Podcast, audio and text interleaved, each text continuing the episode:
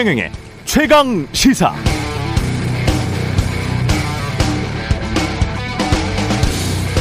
네, 돌이켜보면 지난 13일 안철수 후보가 여론조사를 통한 윤석열 후보와의 단일화 제안을 했었고 일주일 만인 지난 20일 결렬의 책임은 국민의힘에 있다면서 단일화 결렬을 선언했습니다. 그리고 오늘이 24일인데요. 그동안 열흘 남짓 여론조사 동향을 살펴보면 안철수 후보의 단일화 제안 이후 급등했던 윤석열 후보의 기세가 결렬 선언 이후에 다시 꺾이는 양상이 뚜렷합니다. 다시 이재명, 윤석열, 윤석열, 이재명 두 후보의 격차가 오차 범위 내인 초박빙 상황. 그러면서 두 후보 모두 이제 안철수 후보에게 함께 하자고 손을 내밀고 있습니다. 정말 미묘한데요. 어쩌면 안철수의 생각이 대선의 승패를 결정 지을 수도 있겠습니다.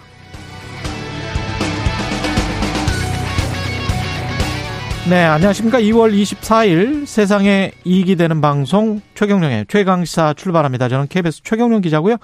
최경령의 최강시사 유튜브에 검색하시면 실시간 방송 보실 수 있습니다.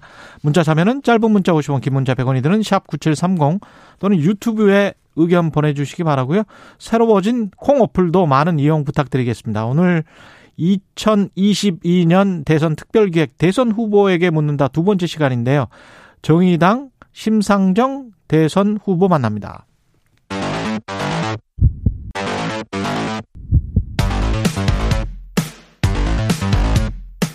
오늘 아침 가장 뜨거운 뉴스 뉴스 언박싱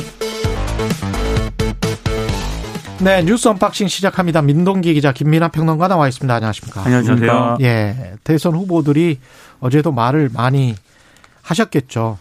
이재명 후보부터 간단히 설명을 드리면요. 예. 어제 충남 당진, 천안, 세종, 충북 청주 등의 도시를 돌면서 이제 유세를 벌였는데요. 충청의 사위라는 점을 강조했습니다.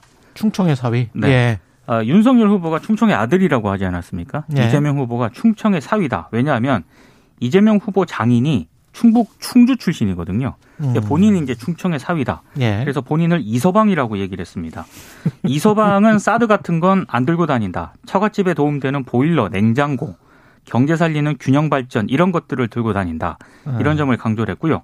그리고 이제 충청 지역 맞춤형 공약들도 내놓았고 특히 국가 균형 발전에 초점을 두고 공공기관 이전이라든가 지방 인프라 투자, 뭐 농어촌 기본소득 등을 확실히 책임지겠다 이런 점을 강조를 했는데 예. 다만 이제 윤석열 후보의 검찰 공화국을 좀 비판하는 데는 좀 무게 중심을 뒀습니다. 음. 윤석열 후보가 정치 보복하겠다는 얘기를 쉽게 하고 임기 5년짜리 정권이 겁이 없이 뭐 검찰을 건드렸다라고 이렇게 이런 취지로 얘기를 했는데 대통령 윤석열 후보가 네 예. 대통령은 이 나라의 주권자가 권력 위임한 첫 대리인이다.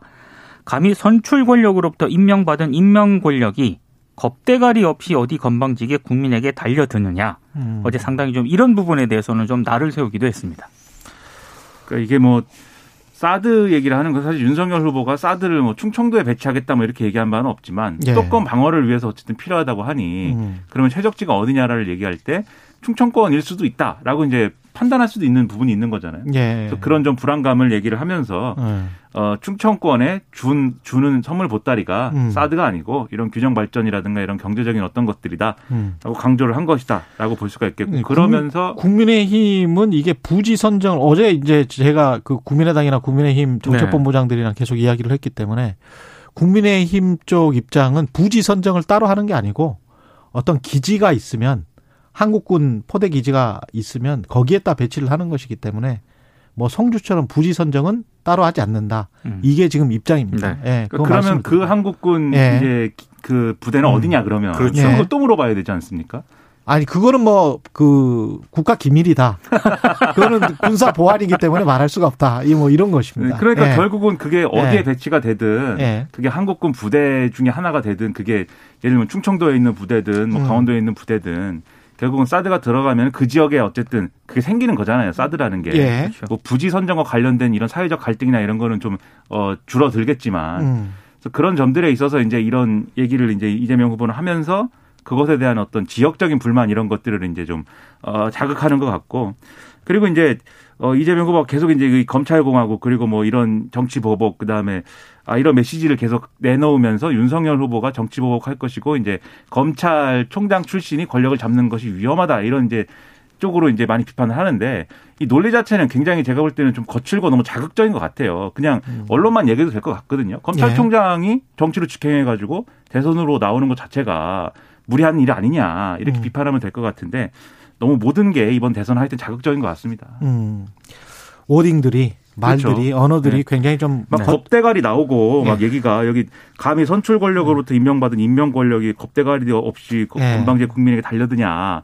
그럼 이제 듣는 사람 입장에서는 그 대통령이 뭐 검찰총장 막 찍어 누르는 것은 잘하는 것인가 뭐 이럴 수도 있는 거거든요. 예를 그렇죠. 들면. 그러니까 누가 이걸 먼저 시작했는지는 모르겠지만 너무 에스컬레이트가 되면서 완전히 상호 상승 작용인 것 같아요. 윤석열, 이재명 이 둘 사이에는 예 윤석열 후보가 어제 이제 색깔론 그 이야기했어요. 이야기를 좀 많이 윤석열 아니, 그러니까 후보 이야기 들어보죠. 어, 제는 예. 아니고 이제 그제 예. 색깔론 그렇죠. 음, 좀 얘기를 많이 해서 좀 비판을 받았는데 음. 어제는 김대중 전 대통령 생가를 방문을 했거든요. 예. 한 15분 동안 둘러본 뒤에 특히 기자들에게 음. 자신과 국민의힘이 이재명의 민주당보다 김대중 정신에 가깝다 이런 점을 좀 강조를 했고요. 예. 하이도 생각. 그렇습니다. 그리고 목포역 유세에서도 자유민주주의와 시장 경제를 바탕으로 한 김대중 대통령의 국민 통합 정신을 이어가지 아- 이어가야 하지 않겠느냐. 예. 예. 대장동 부정부패 몸통을 대통령 후보로 세운 민주당은 김대중 대통령의 민주당이 아니다. 이런 점을 음. 좀 강조하면서 비판을 했습니다. 예.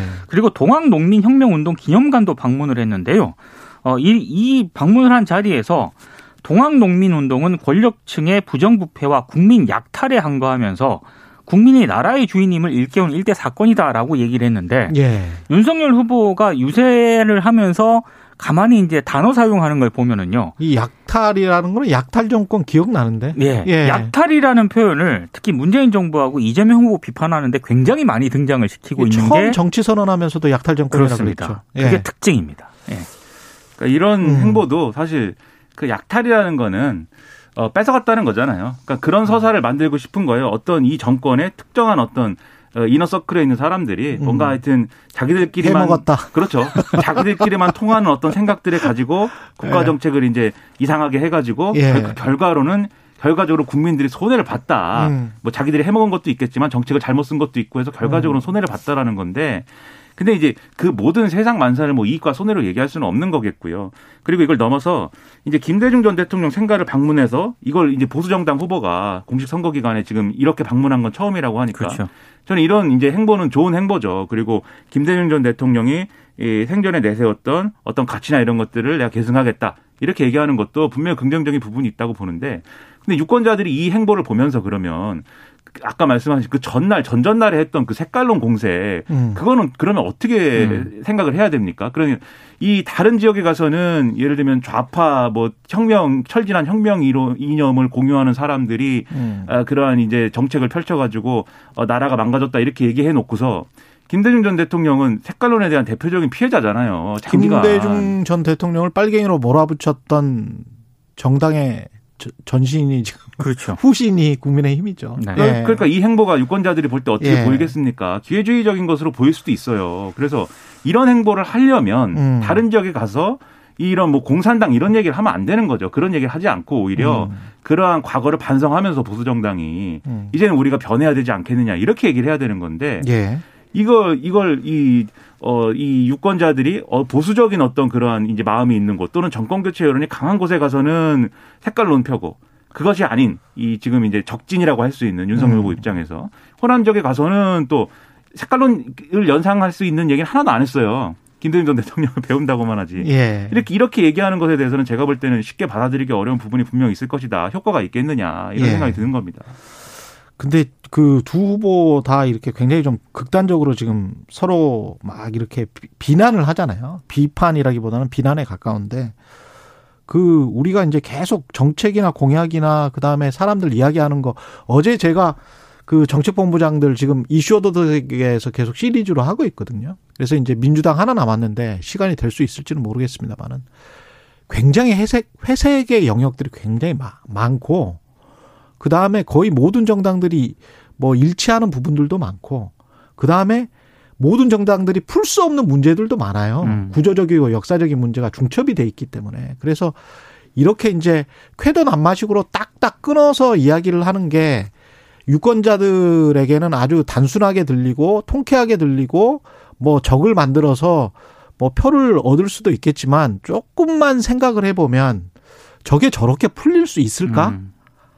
그렇게 이제 회의하시는 분들도 많고 국민들의 수준이나 민도가 굉장히 높아졌거든요. 그런 측면에서 중도층이나 부동층이 굉장히 많은 선거다. 이게 꼭 무슨 어떤 그 의혹 사건이나 이런 것 때문에 그런 게 아닌 것 같다라는 생각도 좀 들어요. 왜냐하면 민도는 굉장히 높은데 이분들이 그 선거 캠페인하는 방식은 사실은 10년 전, 20년 전이랑 지금 비슷한 거잖아요. 더 그렇죠. 사실은 속물적이 됐다고 보여지는 예. 게 왜냐하면 지금 말씀하신 것 중에 회색지대들이 있다고 했고 회색지대들이 굉장히 그렇죠. 높죠. 음, 그렇죠. 사실 우리 정치 경제 국제 관계 중에 회색지대가 얼마나 많습니까? 그렇죠. 그리고 양당이 예. 뭐 겹치는 것도 많이 있다 말씀하셨는데 양 세력이 음. 이 집권 가능성이 높은 양 세력이 겹치는 게 많은 거는 어떤 면에서 보면은 뭐 당연할 수도 있겠는데 그리고 회색지대에 있는 것들이 정말 그 정당과 세력이 내놓을 수 있는 답이 없어서 회색지대로 남아 있는 거면은 음. 저는 그것도 뭐 나름대로 평가를 받으면 되는 부분이라고 생각을 합니다. 근데 일부러 얘기를 안 하는 부분들이 분명히 있어요. 그 부분이 문제라는 겁니다. 네, 그런 그런 떨어질까봐 얘기를 안 하는 예. 부분이 분명히 있는데 예. 이거는 사실 정직하지 않은 태도로 비춰질 수도 있는 네. 겁니다. 맞습니다. 그러니까 예. 정치 세력이 이득이 되는 것만 얘기하고 뭐 예. 손해가 되는 건 얘기 안 한다라는 게 선거에서는 지금 마치 당연한 듯이 지금 얘기가 되고 있는데 그렇죠. 런 얘기를 다 그런 얘기를 국민의 평가의 대상에 올리지 음. 않고 나머지 부분에 대해서 대립각을 세우다 보니 결국은 무슨 공산당 얘기 그다음에 검찰 보- 정치 보복 얘기 이런 건 남는 거예요 지금. 예. 그러니까 국민들이 지금 신문이 난다고 하는 거 아니겠습니까? 그러니까 바로 전에 미국 대선을 우리가 상기를 해보면 바이든 대통령과 트럼프 대통령이 맞닥뜨린 부분도 거대한 인프라를 다시 한번 구축을 해보겠다고 미국 재생 프로그램을 내세우면서 곧바로 이어서 한 말이 증세였어요. 그렇죠. 그냥 그냥 세금 세금에 관한 이야기를 분명히 했거든요. 그리고 거기에서 민주당 좌파 인 사람들은 뭐 부유세까지 언급을 했고 그게 근데 말씀하신 것처럼 그게 그냥 논의가 됐다는 거죠. 선거 과정 속에서. 근데 지금 사실은 우리가 똑같은 상황이거든요. 어떤 세금과 복지와 이 문제가 양립해서 갈 수 없잖아요. 세금을 줄이면서 복지를 계속 늘릴 수는 사실 없는 겁니다. 김진숙 한진 예. 옛 한진중공업 해고 노동자가 아, 그 이야기도 해야 되는데. 예, 해고 노동자가 이제 음. 복직을 하기로 복직을 했죠. 그 노사가 합의를 했는데 예. 그한 김진숙 위원이 어제 그 얘기를 했습니다. 예. 이번 대선은 어. 어, 정의당하고 그 진보당 쪽 계열 그 정당을 제외하고는 아무도 노동 얘기를 하지 않는다. 음. 그래서 이번 대선만큼 이 노동 의제가 사라진 이런 대선은 참 보기 힘들다. 이런 취지로 얘기를 했었거든요. 그렇죠. 실제로 그 얘기 맞습니다. 예. 아, 노동 의제가 예. 역대 대선에서 이 정도로 얘기가 안 된 적이 있었나 싶을 생각이 들 정도로 노동 관련 의제가 사라졌어요. 그러니까 이 노총, 한국노총이나 민주노총, 민주노총은 사실 상대도 안 해주죠 지금. 네. 한국노총이 요구하는 거를 수용할지 말지 정도 수준에서만 얘기를 하지. 네. 정말 우리 노동시장의 지금 이 이중구조 문제라든가 그리고 양극화 문제라든가 그리고 이제 불안정 고용의 문제라든가 지금 플랫폼 노동인이 뭐니 해가지고 굉장히 다양한 방식으로 불안정 노동이 확대되고 있는 이 상황 이런 상황을 어떻게 돌파하느냐 고용 유연성을 확대한다는 막 얘기를 하지만 그러면 구체적으로 그걸 확대하는 거에 이 어떤 비례해서 사회 안전망이나 이런 것들을 어떻게 확대해 나갈 것이냐 실효적으로 그렇죠. 어, 설득될 수 있는 방식으로 예. 그런 거에 대해서는 사실은 불성실하게 얘기를 하면서 예. 아까 말씀하신 회색지대 영역을 그냥 방치하고 있거든요. 그렇죠. 그러니까 이런 대선이라고 하는 게 후보들이 비호감이어서가 아니라 바로 이런 굉장히 속물적인 캠페인들을 하고 있어서 예. 그래서 비호감도가 더 커지는 거 아닌가 싶습니다.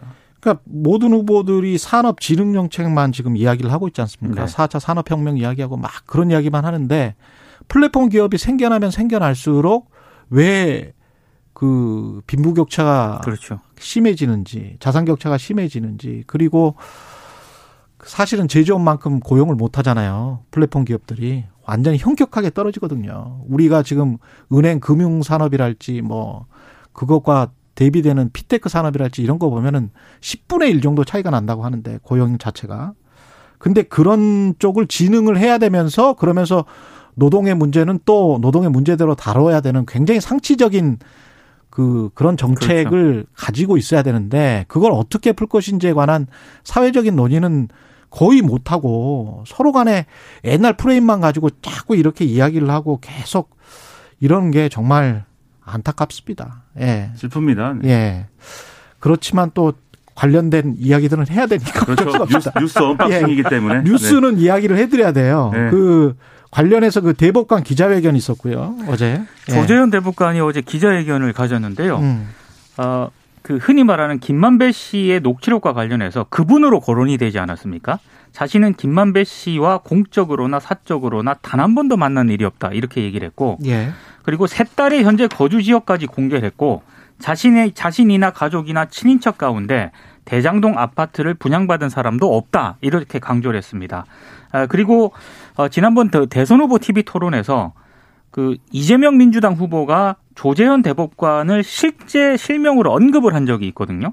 그 언급한 일을 얘기를 하면서 공개 토론에서 직접 현직 대법관 성명을 거론한 게 일찍이 유례가 없었던 사상 초유의 일이다. 그러니까 본인이 기자회견을 한 이유를 약간 설명을 한 것 같고 그리고 법적 조치를 취할지 검토하고 있다 이렇게도 얘기를 했습니다. 아, 그리고 검찰과 관련해서도요 아, 필요하다면 즉시 자신을 불러달라. 논란을 종식시키는데 검찰도 일정한 부분 자신의 역할을 해주길 기대한다라고 어, 얘기를 했고 뭐 주민등록 등본이라든가 필요한 자료 제출은 어느 기관에서든 요청하면 즉각 공개를 하겠다 이런 점도 밝혔습니다.